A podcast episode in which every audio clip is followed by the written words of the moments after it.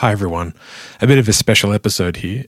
Uh, since COVID shut down, it's been quite hard to get these obscure famous artists into the studio. So we apologize for the delay over the past um, 12 months. But we've developed a workaround using some new technology that's come to our attention called Zoom, which is a sort of phone call, except it's not very good. So some of the audio quality may suffer a bit, but overall, I think we can listen through the medium and enjoy the content. So thanks very much. Obscure Music History is a podcast exploring the ongoing anthology of B-sides and rarities of unpopular music. I'm your host, Tom Hogan. This episode, experimental contemporary classical composer Tracy Orr and her work, Therefore I'm Not. Okay, let me just. Um... Oh, whoops, uh, wrong program. Hang on. Just go to Zoom, click dial. Okay, no sound effects. All right, well, that's not too helpful for podcasts. Oh, here she is. Hello. Uh, hello, is that is that Tracy? Yep, I'm here. Hello. It's Tom Hogan from the podcast uh, Obscure Music History. Mm-hmm. Sorry, you're just breaking up there. I can't. I couldn't hear your reply. No, I, didn't say anything. There we go. You're back now. Um, thank you so much for doing this, Tracy. I know it's a bit unorthodox, but I think our listeners will really appreciate it. Uh, I just wanted to ask you a few questions about your series of infamous works. Therefore, I'm not. No, yes. Um, yeah, everyone always wants to know about Therefore I'm Not. Yeah, I, I think it's. I think Okay, it's one well, of I mean, let's do it. Um, how's, how's the quality of the call? No, it's great. Oh, Yeah, okay. well, Okay, cool. Uh, yeah, occasionally it's a bit of it's a bit of graininess, but it's pretty good.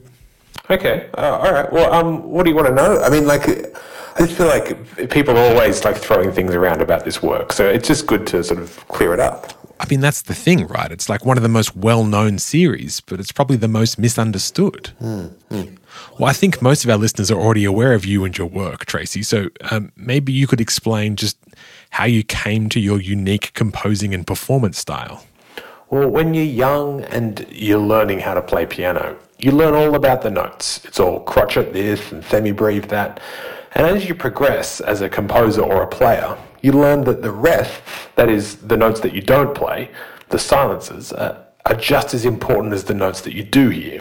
So understanding silences is a sign of maturity. So in that sense, I'm the most mature musician of all time.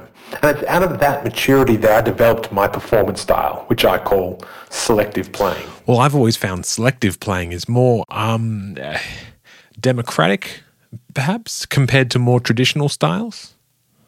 Yeah, but maybe maybe more simply, selective playing involves a respect for the performer. So without the performer, the composer is nothing. Just a scribbler of non-tangible ideas, doodling sounds that will never exist. That is, until the performer enters the room. In the classical realm, only a few aspects of a piece are up to the performer, right? Like interpretations of dynamics or trill speeds, for example. But but really, if these are in control of the performer, why not other aspects of composition? And that's what I'm investigating the power relationship between composer and performer. I think most of the great composers, say Bach or Mozart or Aguilera, tend to enforce their creative ideas upon the musicians who play the work. Yeah, I mean, traditionally I compare them to totalitarian regimes. It's not their fault, of course, it's the system. It's the system that says, I'm a composer, I'm a god, and musicians are simply there to do my bidding. Like musicians, it says, are shit. So, can you name a single viola player? No. Timpani? No. Bass? None. But you know all the composers and even their middle names. Sebastian, Amadeus, and Maria, of course. This is the problem, you see. Eh, The composers cast a shadow that no musician can escape from, even though today's musicians are spectacular in comparison. And so you're saying your technique of selective playing is is more it's, it's Well, the goal then of selective playing is, is to completely remove the composer as such from the musical process, to give power back to the performer.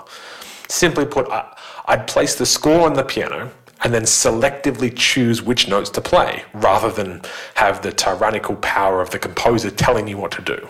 I have a recording here of your earliest rendition of Therefore I'm Not, actually. Um, I'll just play it now for our listeners and see if it brings back any memories. Oh, certainly. Here we go. It's from the vinyl, so uh, just give me a moment. And here.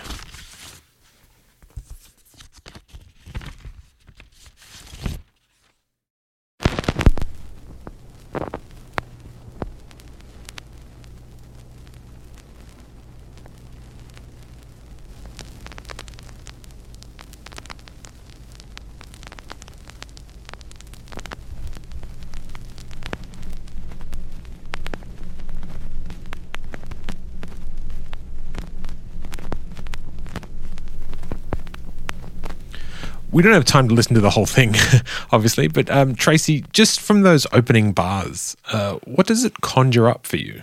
Freedom, really. Truth. It's that simple. It's more of an artistic movement, uh, a process.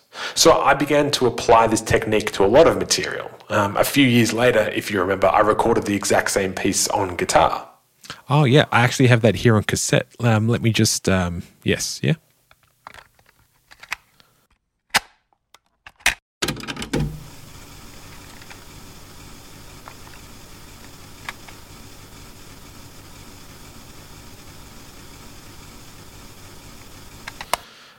Tracy, it strikes me that well, what's so amazing and so so potent in these early recordings is the musical potential of each piece. Uh, like every moment of not playing a note emphasizes every possible note that could be played but isn't. Exactly, exactly. You see, anyone can play a note. A lot of people do. So many people, in fact, that it, it, well, it's much harder to find someone who's never played a note. So I consider not playing a note as something much more powerful. There's so much tension in hearing exactly what notes I refuse to articulate. In 1962, I commissioned uh, world famous composer Brie McPlonk to write a piece for me. And Brie, uh, she's amazing. She spent six months putting together an amazing score for me to not play. I actually have the score here, Tracy, which has only um, just recently come to my possession. Um, I don't think many listeners realize just how dense and complicated this score actually looks. Oh, it is astonishing there's hardly any space left on the paper to put in any more notes. Um, I'll, I'll put a link in the show notes just so anyone can check it out. I mean, that's one thing that I found disappointing about the whole thing. I would have preferred that she filled it up even more, but she is the composer after all, and I have to respect that. I mean, I don't think she, she didn't know about my performance style. Like, that was a thing that I was developing privately, so I, I think it came as a bit of a surprise. Well, as I understand it, um, McPlonk wasn't a fan of your rendition. Well, well, actually, McPlonk wrote a letter to me after the first performance of it. A letter? Yeah, it's um, it's just like Zoom, except instead of video data sent over the internet, it's a piece of paper with words on it. Let me just um. You have the letter there. I, would love to hear it. Well, that's the thing about letters. They they don't make sounds themselves. You have to you read it out loud. Okay, interesting. Well, perhaps you could read it out loud to me now. Oh, of course. Um, hmm.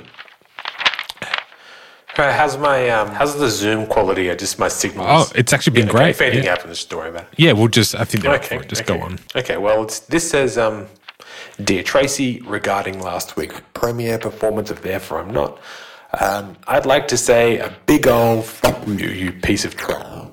Oh dear. Yeah, it goes on. It says, um, you have never performed a single respectable piece of music. They're just gimmicks and it's all nonsense. It's not music, it's not art, it's just crap. So I worked so hard writing that piece for you, and you basically wiped your ass with it and then made me eat it while I sat in the crowd watching you do nothing for four hours. Honestly, and I don't say this very often, but I genuinely hope you get hit by a bus and die. And how did it make you feel uh, receiving that um, what sounds like a threat upon your life. Like it sounds like she actually wants to run you over with a bus. Well, the fact that she had such an emotional reaction to it, it's well, it just showcases just how much of an impact my performance style can have on an audience member.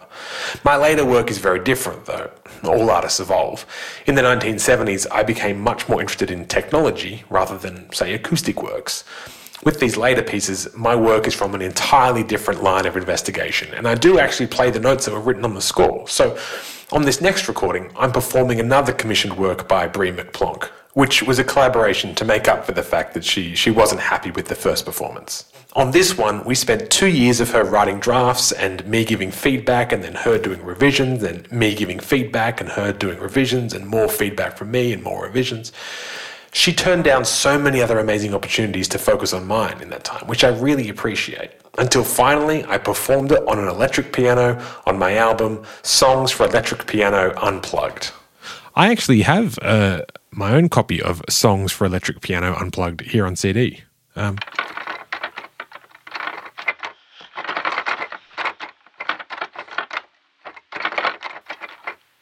Yeah, you, you can really hear my fingers dancing across the keys there, working up a sweat. no, sorry, sorry, Tracy. It hasn't actually started yet. That's just me trying to open the case. It's just been so long since I've had to open a CD case, so I've just forgotten. I mean, that's okay, they get the gist. Funnily enough, Brie didn't like that recording either, but I performed it perfectly, just as she instructed. I haven't heard much from Brie since then, but I do know she recently got a bus license, which is great news for her. Well, we're all upskilling at the moment, aren't we? Uh, we musicians and fans of music, uh, we're very future focused, and the thriving and active music scene is it's ready for conceptual experimental sonic explorers to grace the stage again and not play anything there as well. Yes, legacy is very important to me, so I hope that my work inspires future generations not to play a single note on piano or any instrument whenever they want. Well, that that was well that you can hear I was fanning out a bit. Um, that's that's Tracy Orr. Like, God, it was that was that was astonishing. Um, we'll hear from her next episode when we sort of uh, finish off uh, the Subtle Sam series, because obviously she's got a big big role in that. Um, but just to sign off, and now, therefore, I'm not from the original VHS.